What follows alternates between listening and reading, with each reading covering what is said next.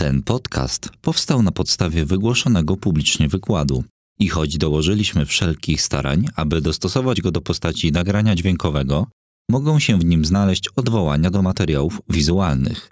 Życzymy przyjemnego odbioru. Granice nauki. Przełomy w nauce.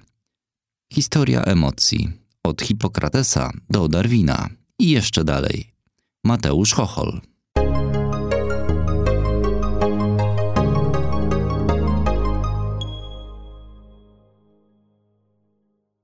Tak, to my tak będziemy w częściach trochę mówić dzisiaj. E, zobaczymy, jak to wyjdzie ze spójnością, tak? bo w sumie to nie ustaliliśmy tych części. E, ja będę, mówiąc krótko, robił wycieczki między psychologią a filozofią i z powrotem, e, a Kinga będzie robić wycieczki od neurobiologii do psychologii i z powrotem, jeśli mogę tak podsumować. Proszę Państwa, tytuł jest taki, jak Państwo widzicie. E, spróbuję Państwu opowiedzieć coś o tym, jak pojmowano na przestrzeni wieków emocje, co z tego zostało do dziś, e, jakie problemy, żeby one zostały rozwiązane, to dopiero musiała powstać neurobiologia. O tym będzie kolejny wykład. E, I proszę Państwa, jeśli chodzi o historię emocji, to zdecydowanie mniej prac na ten temat powstało, jest, jest to wiedza zdecydowanie mniej reprezentowana przez uczonych niż historia procesów poznawczych czy procesów umysłowych. Niemniej jednak w ostatnich latach bardzo pobieżny research pokazuje, że e, no, ta dziedzina jakoś e, staje się coraz e, mocniej eksplorowana. Tutaj wrzuciłem tylko tytuły czy okładki dosłownie kilku książek przyzwoitych autorów e, z ostatnich e, lat. Proszę Państwa, tytułowo e, od Hipokratesa.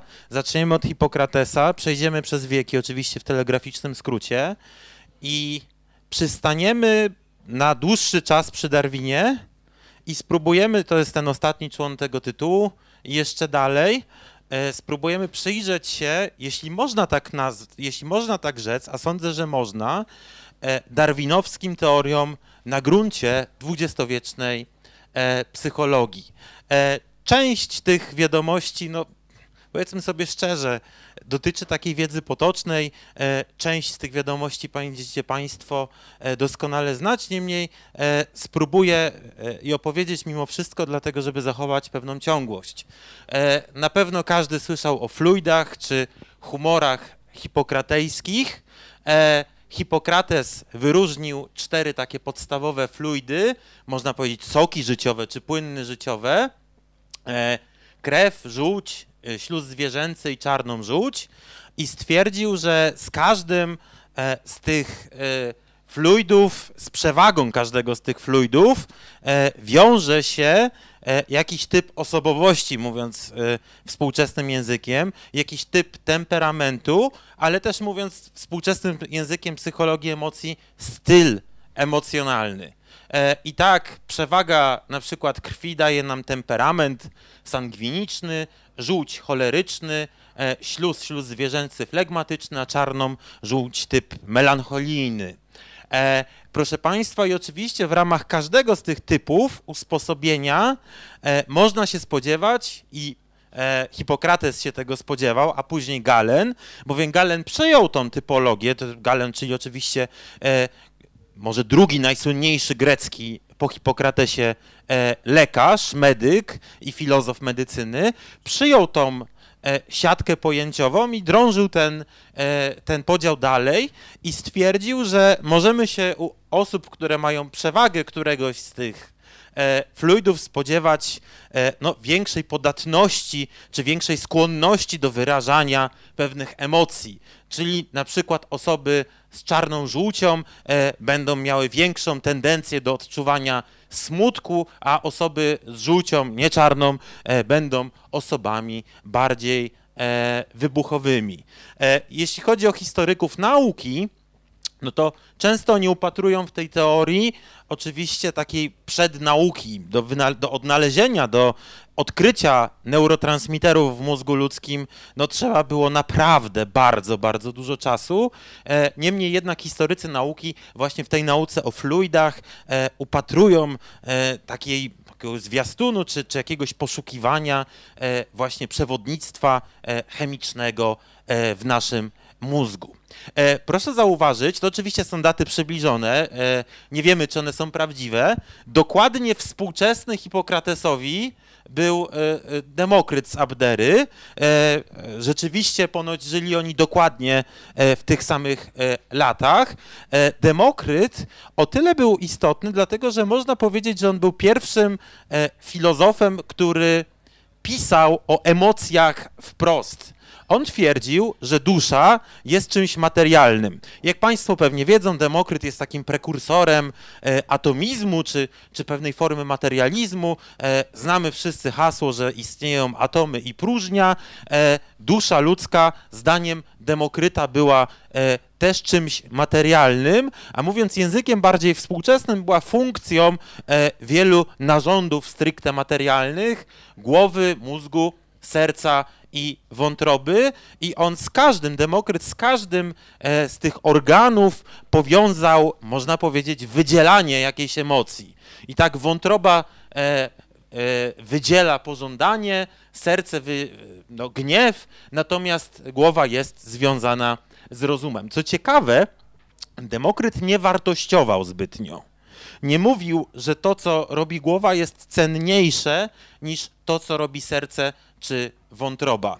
E, I o ile może najsłynniejszy grecki filozof, Platon, przyjął całkiem tą naukę, można znaleźć u niego podobną charakterystykę emocji i organów, o tyle twierdził on, że emocje no, są czymś można powiedzieć nawet i obrzydliwym. Są czymś, z czego się należy wyzbyć, są czymś, czego się należy pozbyć, e, czymś, co należy po, no, pogardzać.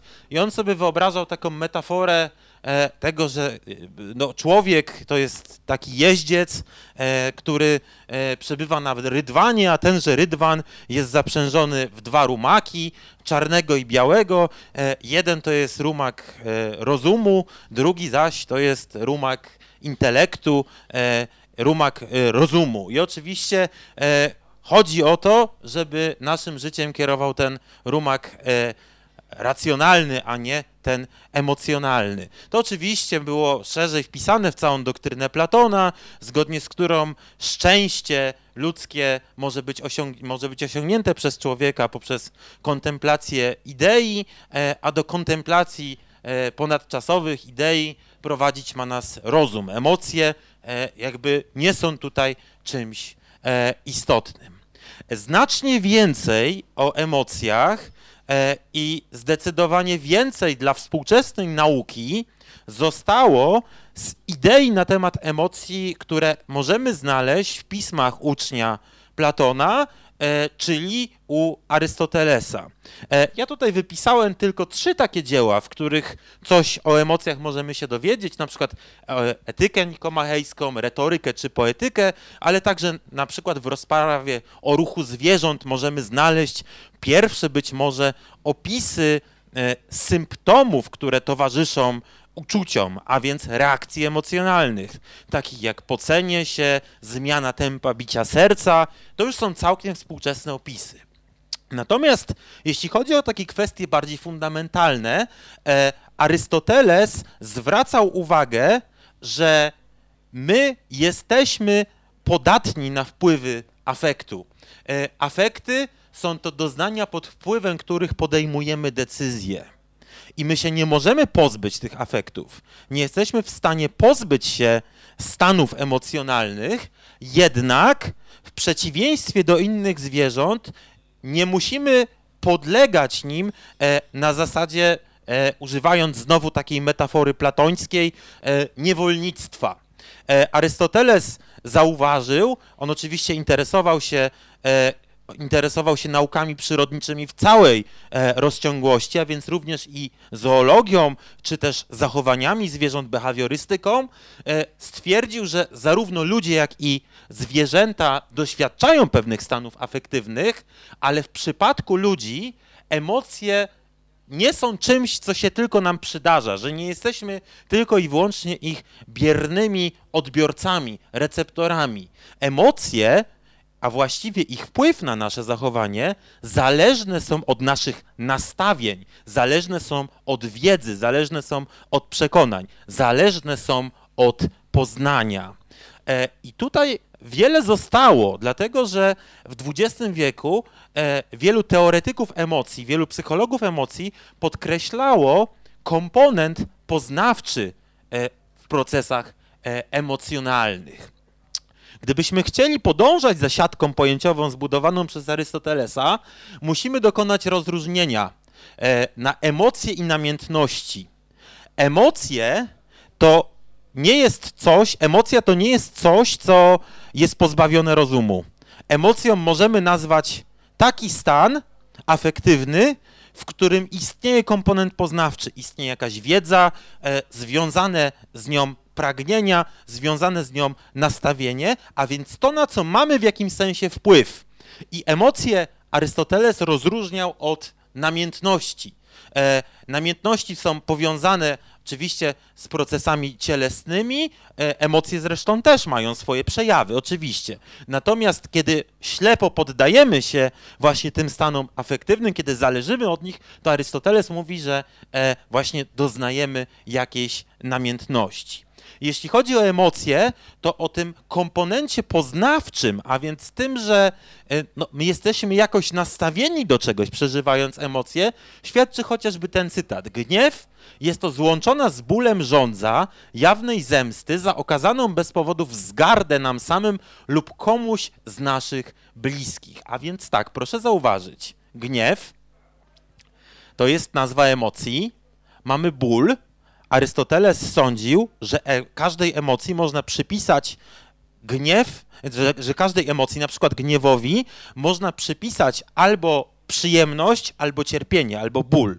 Każda emocja ma e, jakiś znak, jeśli tak można powiedzieć. Więc oczywiście w przypadku gniewu tym e, znakiem e, jest ból, e, jest żądza, więc dążenie do czegoś, dążenie do zrobienia czegoś konkretnego, tutaj w przypadku zemsty, ale jest też powód, a więc kiedy doświadczamy jakiejś emocji, to zdaniem Arystotelesa w naszej głowie dzieje się, no właściwie to w sercu, no bo Arystoteles nie za bardzo łączył procesy poznawcze, nie licząc zmysłu wspólnego e, z naszym mózgiem, raczej twierdził, że mózg jest chłodnicą i siedliskiem zmysłu wspólnego, a wszystko się rozgrywa gdzieś tutaj raczej.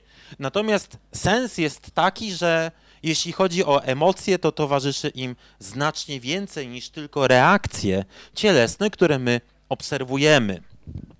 E, zwracając się do innych, po co mu w ogóle była nauka o emocjach? Nauka o emocjach była Arystotelesowi potrzebna nie tylko ze względu na jego zainteresowanie psychologią i zoologią, czy mówiąc najogólniej naukami przyrodniczymi, czy naukami o człowieku, ale też praktyką.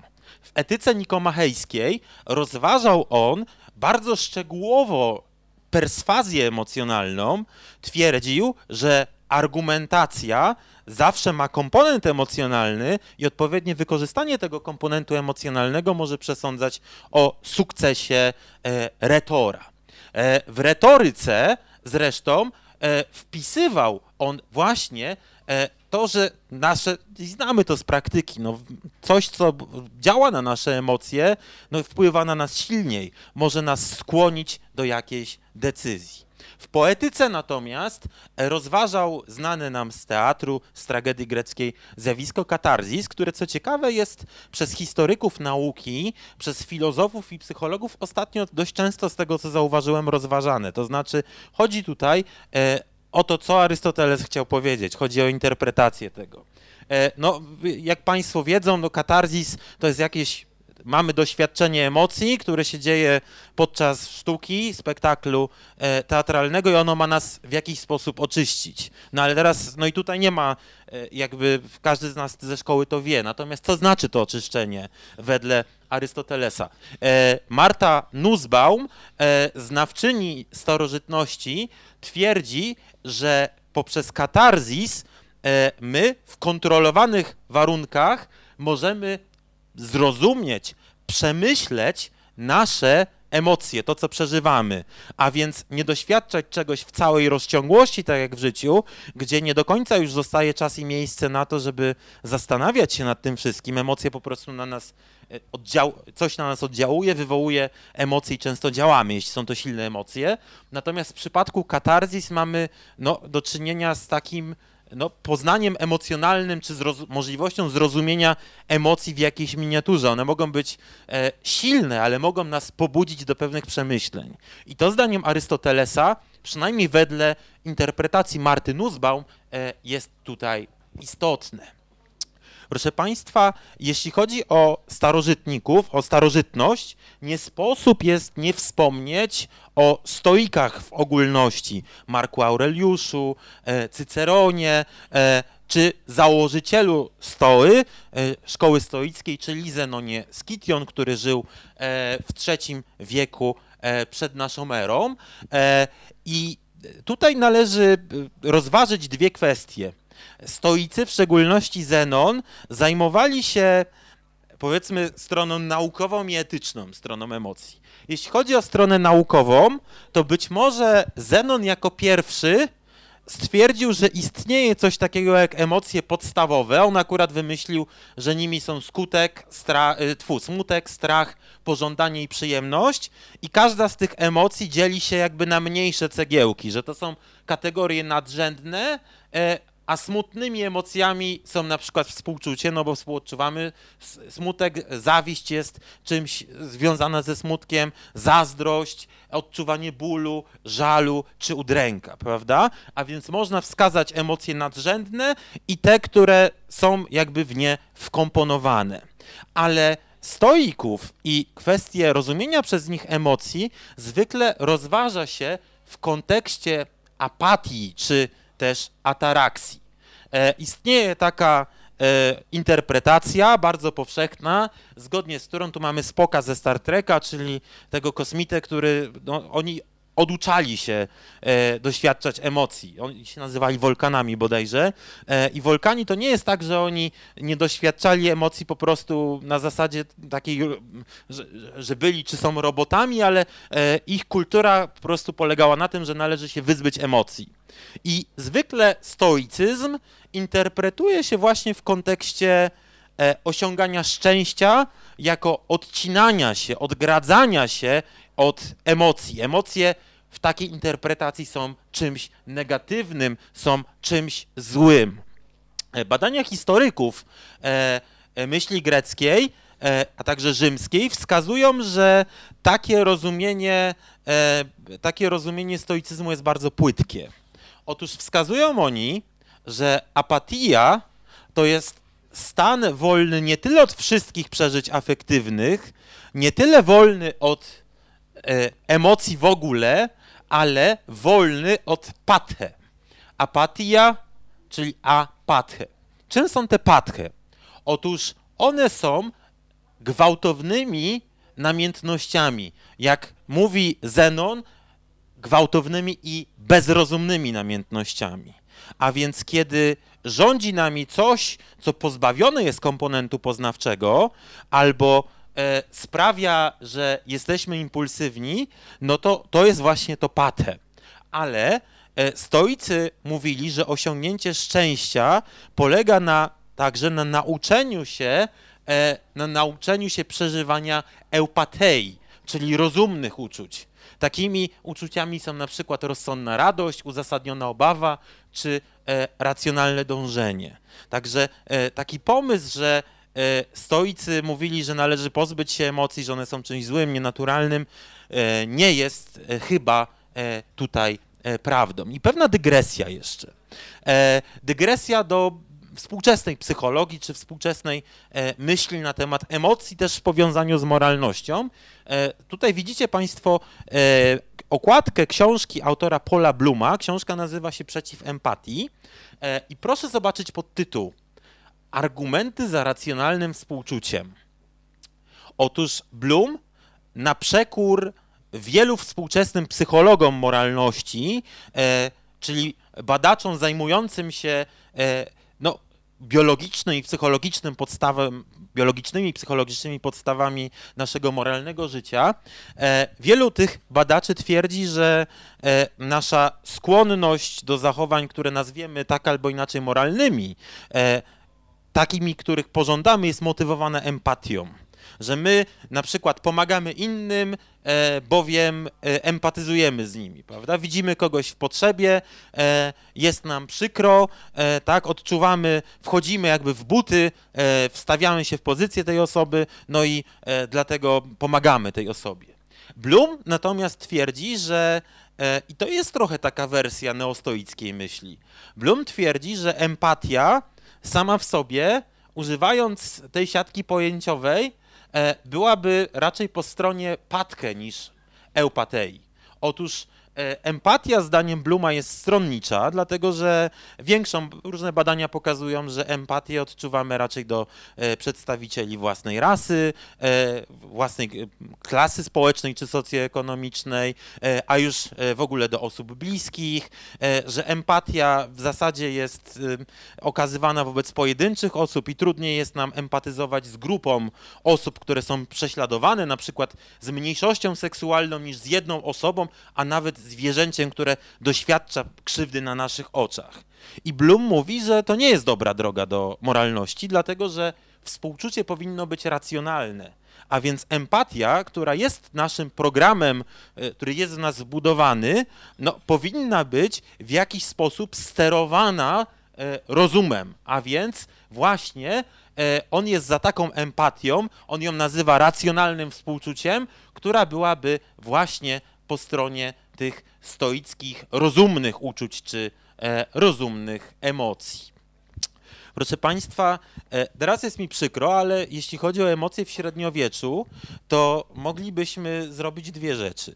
Moglibyśmy albo wejść w debatę bardzo taką drobiazgową, gdy weźmiemy, absolutnie nie jest prawdą, że e, gdy weźmiemy dowolny traktat ze średniowiecznej myśli, nie wiem, teologii czy filozofii, e, to nie znajdziemy tam wzmianki o emocjach. Znajdziemy dużo wzmianek, ale moglibyśmy albo wejść bardzo drobiazgowo w to, do czego nie mam absolutnie kompetencji, albo moglibyśmy też w drugą stronę pójść. Moglibyśmy powiedzieć, średniowiecze w ogóle, mówiąc brzydko, olało emocje.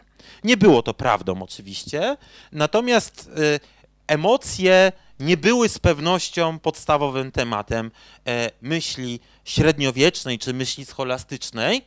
E, zasadniczo, choćby u Tomasza Zakwinu, e, możemy znaleźć tezy, które świadczą o tym, że emocje są czymś, co jest zasadniczo destrukcyjne. Może nie aż tak jak u Platona, ale powinny być one zawsze kontrolowane przez rozum. Emocje powinny być zawsze rozumne. I jeśli chodzi o samą na przykład miłość, to jest emocja, zaraz wrócę, czy to jest w ogóle emocja, e, którą rozważa święty Tomasz, no to on rozróżnił e, amor, czyli miłość porządliwą. Ona jest czymś, co należy w zasadzie zwalczać, zdaniem świętego Tomasza. E, dilectio, czyli miłość rozumną, ona jest ok. E, no i oczywiście jest najwyższy typ, czyli caritas, e, miłość nawet nie tyle do Boga, co miłość w Bogu, no bo caritas może odnosić się także do drugiego człowieka. E, jeśli chodzi o sam ten podział i o kwestię rozumności emocji, to w tym miejscu urwę, ale chciałbym zwrócić uwagę na, na to, czy miłość to jest emocja. Jak Państwo sądzą, tak czy nie? Będzie, zaraz do tego, aha, zaraz do tego, okej, okay, no, a pani jak sądzi? Aha. Właśnie, proszę Państwa, e, z pewnością e, e, moglibyśmy powiedzieć, na pewno załatwić tę sprawę, mówiąc, że, że to jest jakiś stan afektywny i po sprawie, nie? Natomiast we współczesnej psychologii rozróżnia się emocje od nastrojów. Emocje mają to do siebie, że są silne i są krótkotrwałe. Co to znaczy krótkotrwałe? No to jest e, inna kwestia. Te krótkotrwałe e, emocje mogą być, nie być wcale takie krótkie, chociaż czasami są niezwykle krótkie i trzeba aparatury, żeby to zarejestrować. E, no, ale miłość jako coś rozciągniętego w czasie, u niektórych nawet na całe życie, no, nie jest emocją. Raczej byłaby Paul Ekman, do którego zaraz wrócę, postawiłby ją raczej po stronie nastrojów, po angielsku moods, E, a nie emocji. No dobra, e, wyjdźmy ze średniowiecza w stronę e, no, czasów nowożytnych. Kartezjusz napisał książkę, to jest jedna oczywiście z wielu jego prac, pod tytułem Namiętności duszy. No, Kartezjusz w ogóle miał taki pomysł, że trzeba całą myśl europejską zbudować od nowa i ten cytat, który tu zawarłem, nic nie pokazuje lepiej, jak błędne są nauki przekazane nam przez starożytnych, niż ich pisma o namiętnościach, czyli emocjach. To bardzo współgra z jego tezą e, zbudowania filozofii na e, trwałych, niezmiennych, nowych fundamentach, a nie odwoływania się do tego, co było wcześniej. Natomiast jak Państwo zaraz zobaczą e, jego tezy w stosunku do tego, co wiemy już od starożytnych, wcale nie są takie rewelacyjne czy e, nowatorskie. E, istnieje wszakże jeden bardzo ważny komponent, który każe nam powrócić trochę do Demokryta. Demokryt mówił, że e, wszystko jest złożone z cząstek, na organizm człowieka możemy, znaczy na ciało człowieka możemy trochę popatrzeć jak na maszynę, był prekursorem takiego mechanicyzmu i Kartezjusz, jeśli chodzi o widzenie ludzkiego ciała, również był mechanicystą. Kartezjusz twierdził, że możemy po prostu patrzeć na e, ciało człowieka jak na pewien układ hydrauliczny. I ekspresja emocji to jest coś, no, co przydarza się po prostu temu układowi hydraulicznemu, prawda? Pewne parametry, na przykład ciśnienie rosną, e, e, ktoś się może czerwienić, może mu szybciej serce bić. Wszystko to można wyjaśnić zupełnie e, w terminach mechanizmu, w terminach mechanistycznych. Jednakże Twierdził on, że emocje są też doświadczane.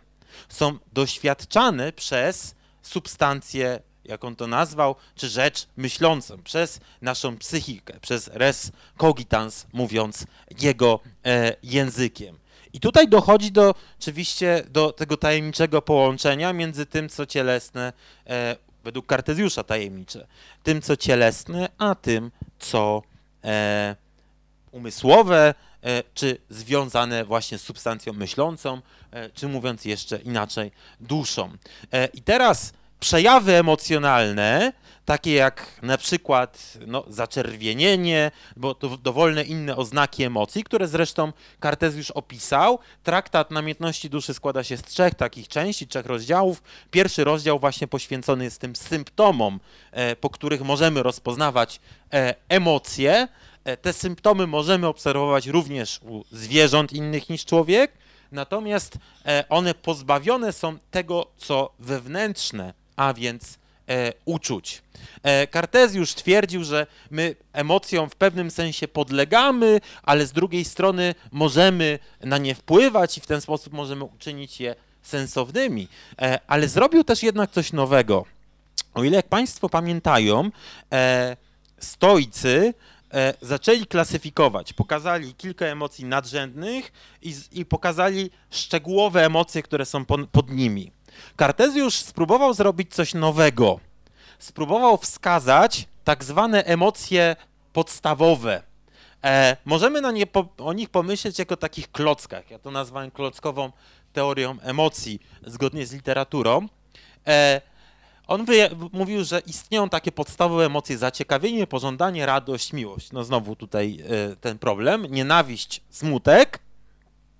I one mogą się łączyć w jakiś, biorąc pod uwagę pewne natężenie każdej z tych emocji oraz komponenty, czyli te różne klocki, mogą one tworzyć różne bardziej złożone emocje, a więc pogardę, dumę, nadzieję, strach. Pomysł tutaj jest taki, on jest całkiem współczesny, w niektórych teoriach on się pojawia, że e, istnieją emocje podstawowe i one łącząc się tworzą e, emocje, które są no niepodstawowe, które są nad nich nadbudowane.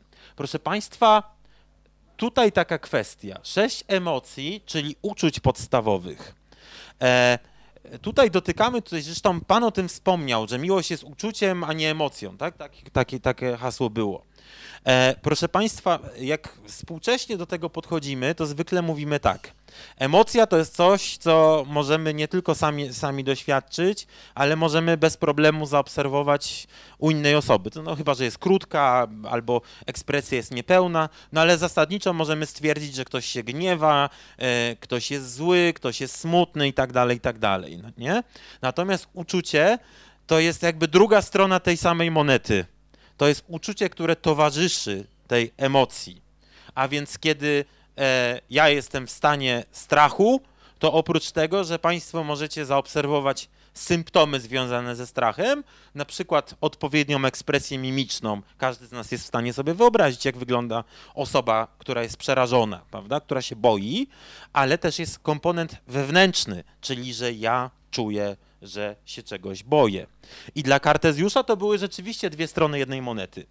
E, przy, przynajmniej w przypadku ludzi. U zwierząt niekoniecznie. U zwierząt tej strony takiej świadomej nie było w ogóle.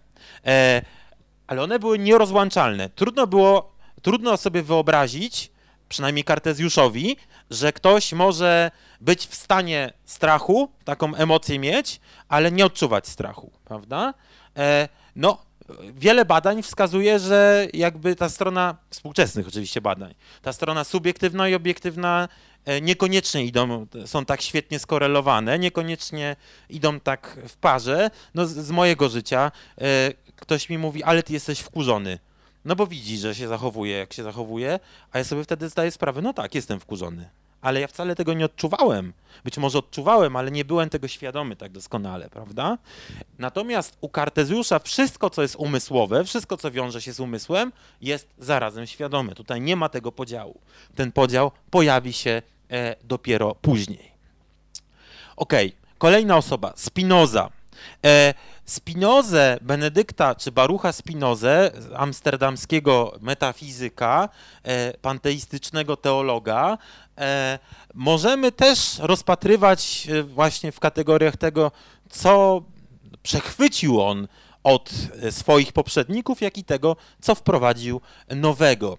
Jeśli chodzi o to, co przechwycił on od swoich e, poprzedników, to jego myśl w dużej mierze zdaje się być zbieżna z myślą Zenona Skition, Cycerona, Marka Aureliusza, czy też ogólnie rzecz biorąc e, z myślą e, stoicką.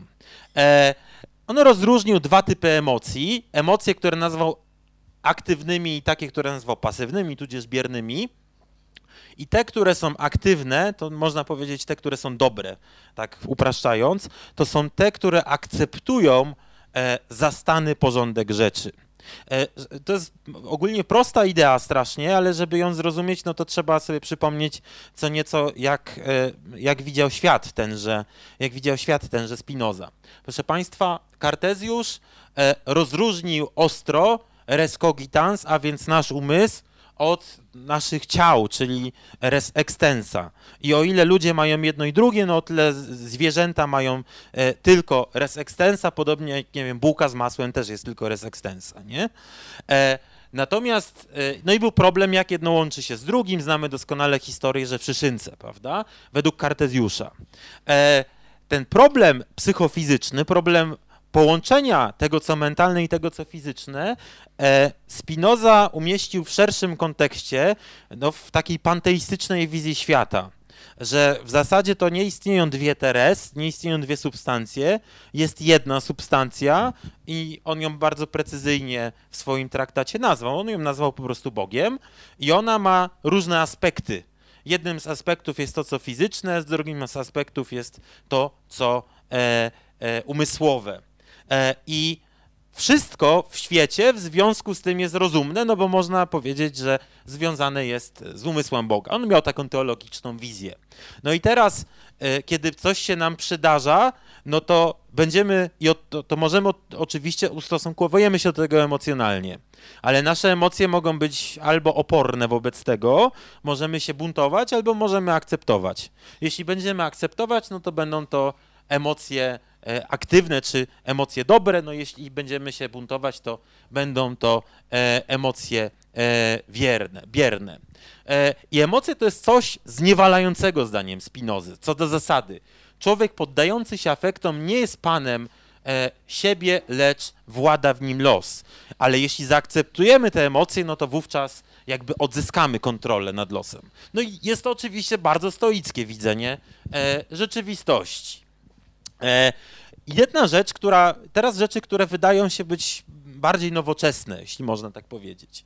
E, Spinoza zauważa to, na co wielu dwudziestowiecznych psychologów e, emocji wskazuje, że my sobie świetnie uświadamy emocje swoje, ta, także, także innych osób, ale znacznie gorzej z przyczynami tych emocji, prawda?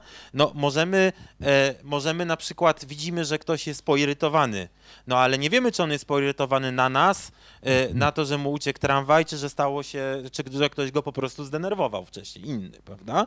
Nie wiemy tych rzeczy. E, I tutaj jest podobnie. Powinniśmy sobie jakby zdać sprawę, że każda ta reakcja emocjonalna jest czymś, co związany jest z, takim, z taką, a nie inną strukturą świata. E, jeszcze jedna nowość. E, twierdzi się, że Spinoza był takim prekursorem podejścia freudowskiego, tudzież terapeutycznego, musimy starać się zawsze zrozumieć źródła tych emocji. No oczywiście on skończył w teologii. No musimy stwierdzić, że taki jest plan, e, taki jest umysł tej jednej substancji, którą jest Bóg i wtedy będzie ok. Ale samo ogólne podejście, stwierdzenie, że żeby wyzwolić się spod wpływu emocji, musimy zrozumieć ich źródła, zrozumieć ich przyczyny, skąd one się biorą, czego one dotyczą, co nie jest takie łatwe, e, jest ponoć tutaj nowością. No dobra, i dochodzimy wreszcie do Darwina. E, proszę Państwa, e, bardzo ciekawe, że mówimy o Darwinie, mówiąc o, e, że mówimy o Darwinie, mówiąc o psychologii, czy słucham? Nie. No? Nie, nie, nie, nie, 15. E, mówimy o Darwinie, mówiąc o psychologii, a nie biologii. E, będziemy mówić oczywiście o biologii. On twierdził, że nasza psychologia e, od biologii nie jest tak różna. Proszę Państwa, krótki przegląd.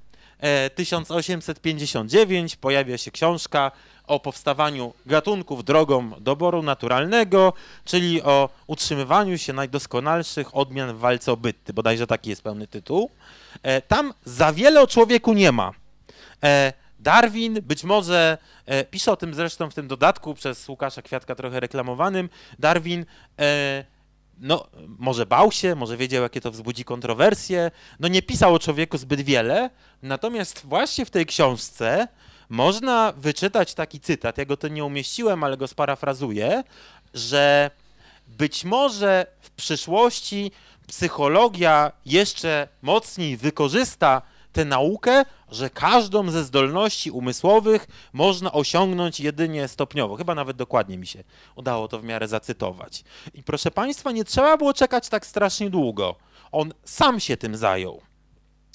Później, e, w 1871 roku, wyszła kolejna jego książka e, o pochodzeniu człowieka.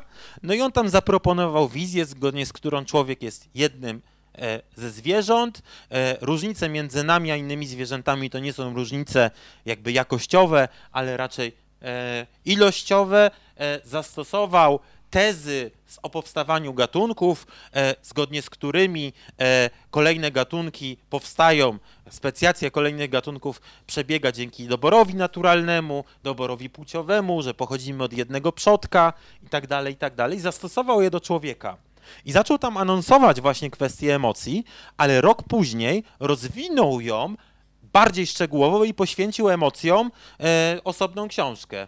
E, polski tytuł tej książki to jest o wyrazie uczuć u człowieka i zwierząt. To, co przed chwilą Państwu mówiłem, e, my dzisiaj bardzo rozróżniamy emocje i uczucia. Wiemy, że jedne i drugie są związane, no ale to nie są bynajmniej całkowicie dwie strony jednej monety. Dla Darwina były to dwie strony jednej monety, podobnie zresztą jak u Kartezjusza i trzeba o tym pamiętać. Ale zobaczmy, jakie tutaj znajdziemy tezy. Proszę Państwa, taki cytat. Główne wyraziste czynności, jakie przedstawia człowiek i niższe zwierzęta, są teraz, w sensie od jego pracy, od jego dzieła Darwina, wrodzonymi, czyli dziedzicznymi, oryginalna pisownia, to jest, że indywiduum się ich nie wyucza. Że my i inne zwierzęta mamy wbudowany w nas przez dobór naturalny i dobór płciowy pewien zestaw cech. E, I niektóre ekspresje emocji, ekspresje ludzkie, e, przypominają bardzo ekspresje zwierzęce. E, tutaj wrzuciłem taką e, piękną małpkę, ona, e, to się fachowo nie nazywa śmiech, tylko playface e, w prymatologii, natomiast e, Darwin nie badał małp, badał psy. On lubił psy, podobnie jak chrząszcze, no i on szukał podobieństw właśnie w wyrazach emocjonalnych u swoich psów. Antropomorfizował bardzo, do czego zresztą zaraz wrócę. A więc już jest jakaś przesłanka, zdaniem Darwina. Emocje to jest coś, nie coś, czego się uczymy na drodze uczenia indywidualnego, ale jest to coś, e, co, z czym przychodzimy na świat, co nabywamy.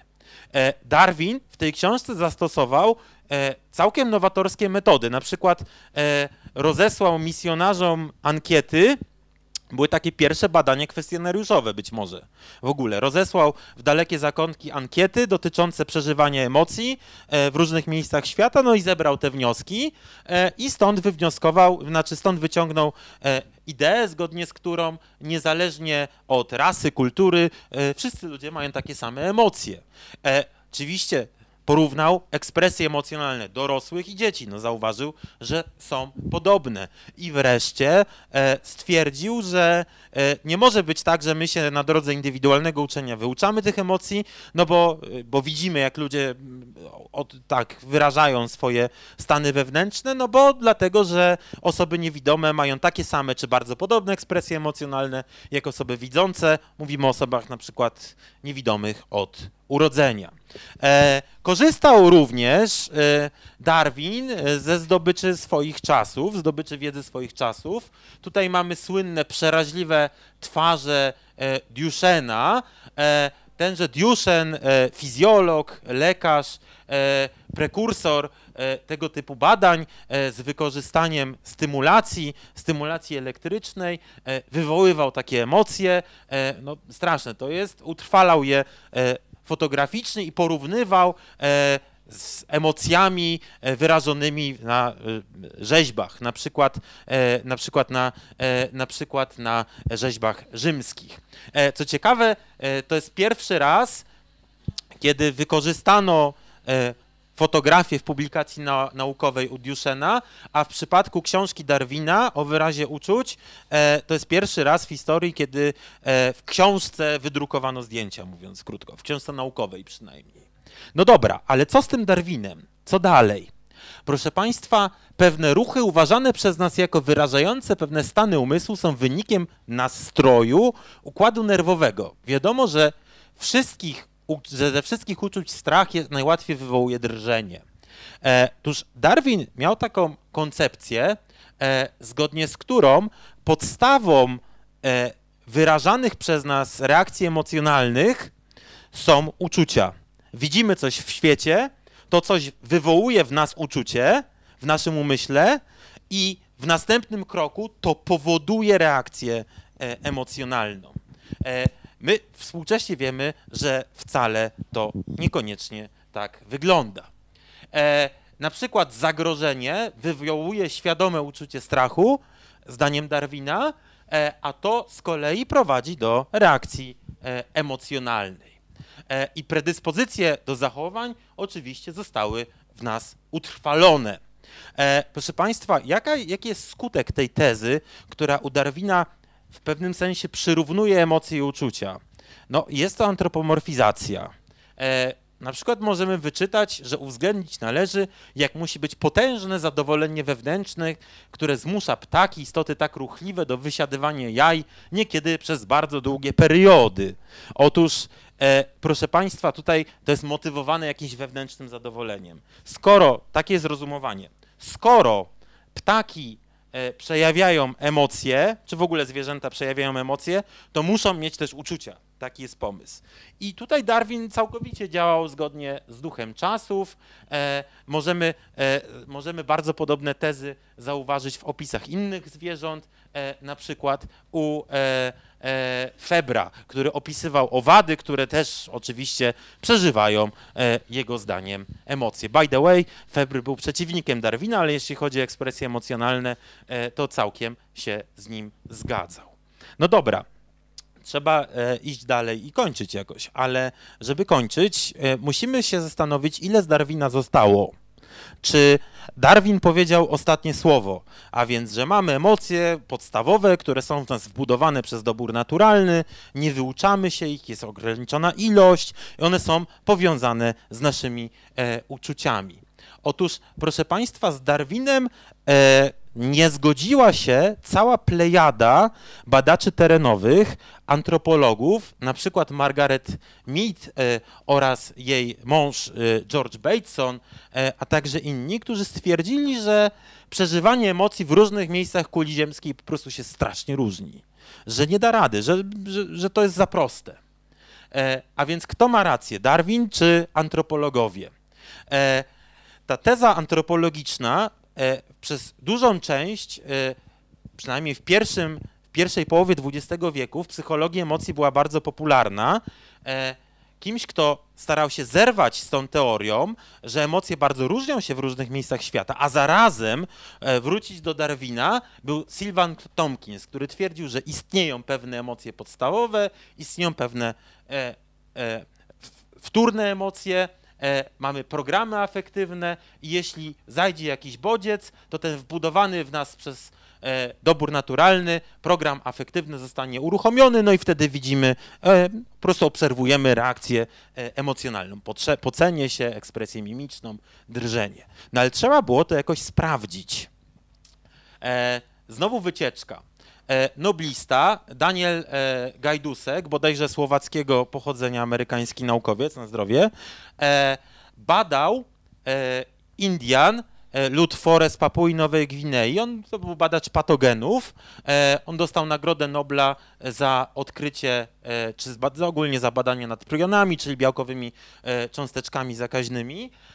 I on zauważył, że e, lud Forest, Papui Nowej Gwinei e, cierpi, no to był taki fenomen, że bardzo duża ilość ludzi umiera na e, nieodwracalną chorobę e, kuru. Nie wiadomo skąd się to brało, nie wiadomo było jak to leczyć, no leczyć się nie dało, no ale okazało się, że winne temu są praktyki kanibalistyczne tego plemienia, e, no i wtedy właśnie e, odkrył Gajdusek przyczynę. Ale oprócz tego, że odkrył przyczynę, no to rejestrował bardzo wiele, no wiedział, że ten lud Fore jest zagrożony, mówiąc krótko, śmiercią, wyginięciem, prawda, że ta kultura już po prostu odchodzi. E, no, bardzo wiele taśm, e, trzy miesiące taśm, trzy miesiące do oglądnięcia taśm przywiózł do Stanów Zjednoczonych i udostępnił je Polowi Ekmanowi.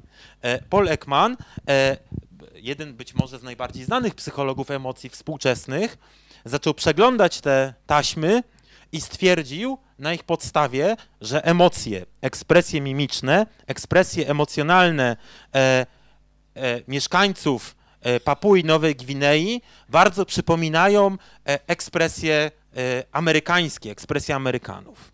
E, oczywiście on rozszerzył później te badania wielokulturowe i stwierdził, że w różnych miejscach, zakątkach świata ludzie przeżywają e, pewne emocje tak samo, i wskazał te emocje podstawowe: radość, smutek, strach, złość, zaskoczenie, obrzydzenie. Bardzo podobne tutaj właśnie u Papuasów z Nowej Gwinei. E, stworzył taki system klasyfikacyjny, stworzył całą, e, całą metodę pomiaru emocji, pomiaru ekspresji mimicznych. Jego głównie interesowały symptomy twarzy i próbował się zastanowić, jak to jest możliwe. No i oczywiście tutaj wrócił do idei Darwina, do idei e, wbudowania w nas tych emocji podstawowych przez dobór naturalny. Oczywiście można wskazywać e, konkretnych emocji, one są tutaj e, takim systemem sztucznym, który wprowadził Ekman opisywane. To nie są tylko nazwy, tylko e, aktywacje e, konkretnych mięśni itd., e, itd.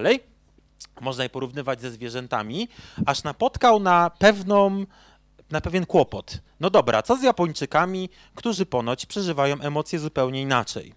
On zrobił badania, w których zrobił badania, w których wykazał, że reakcje emocjonalne są po części determinowane przez kulturę, ale kiedy e, w typowych warunkach e, Japończyk wykonuje zadanie samemu, kategoryzuje emocje bez obecności innej osoby, wówczas podobnie jak e, podobnie jak inni, e, na przykład Papuasi, Amerykanie, Anglicy, bardzo podobne ekspresje można u niego zarejestrować. No i pytanie jest takie, czy to jest koniec historii. To jest na pewno koniec mojej historii, ale z pewnością nie koniec historii w ogóle.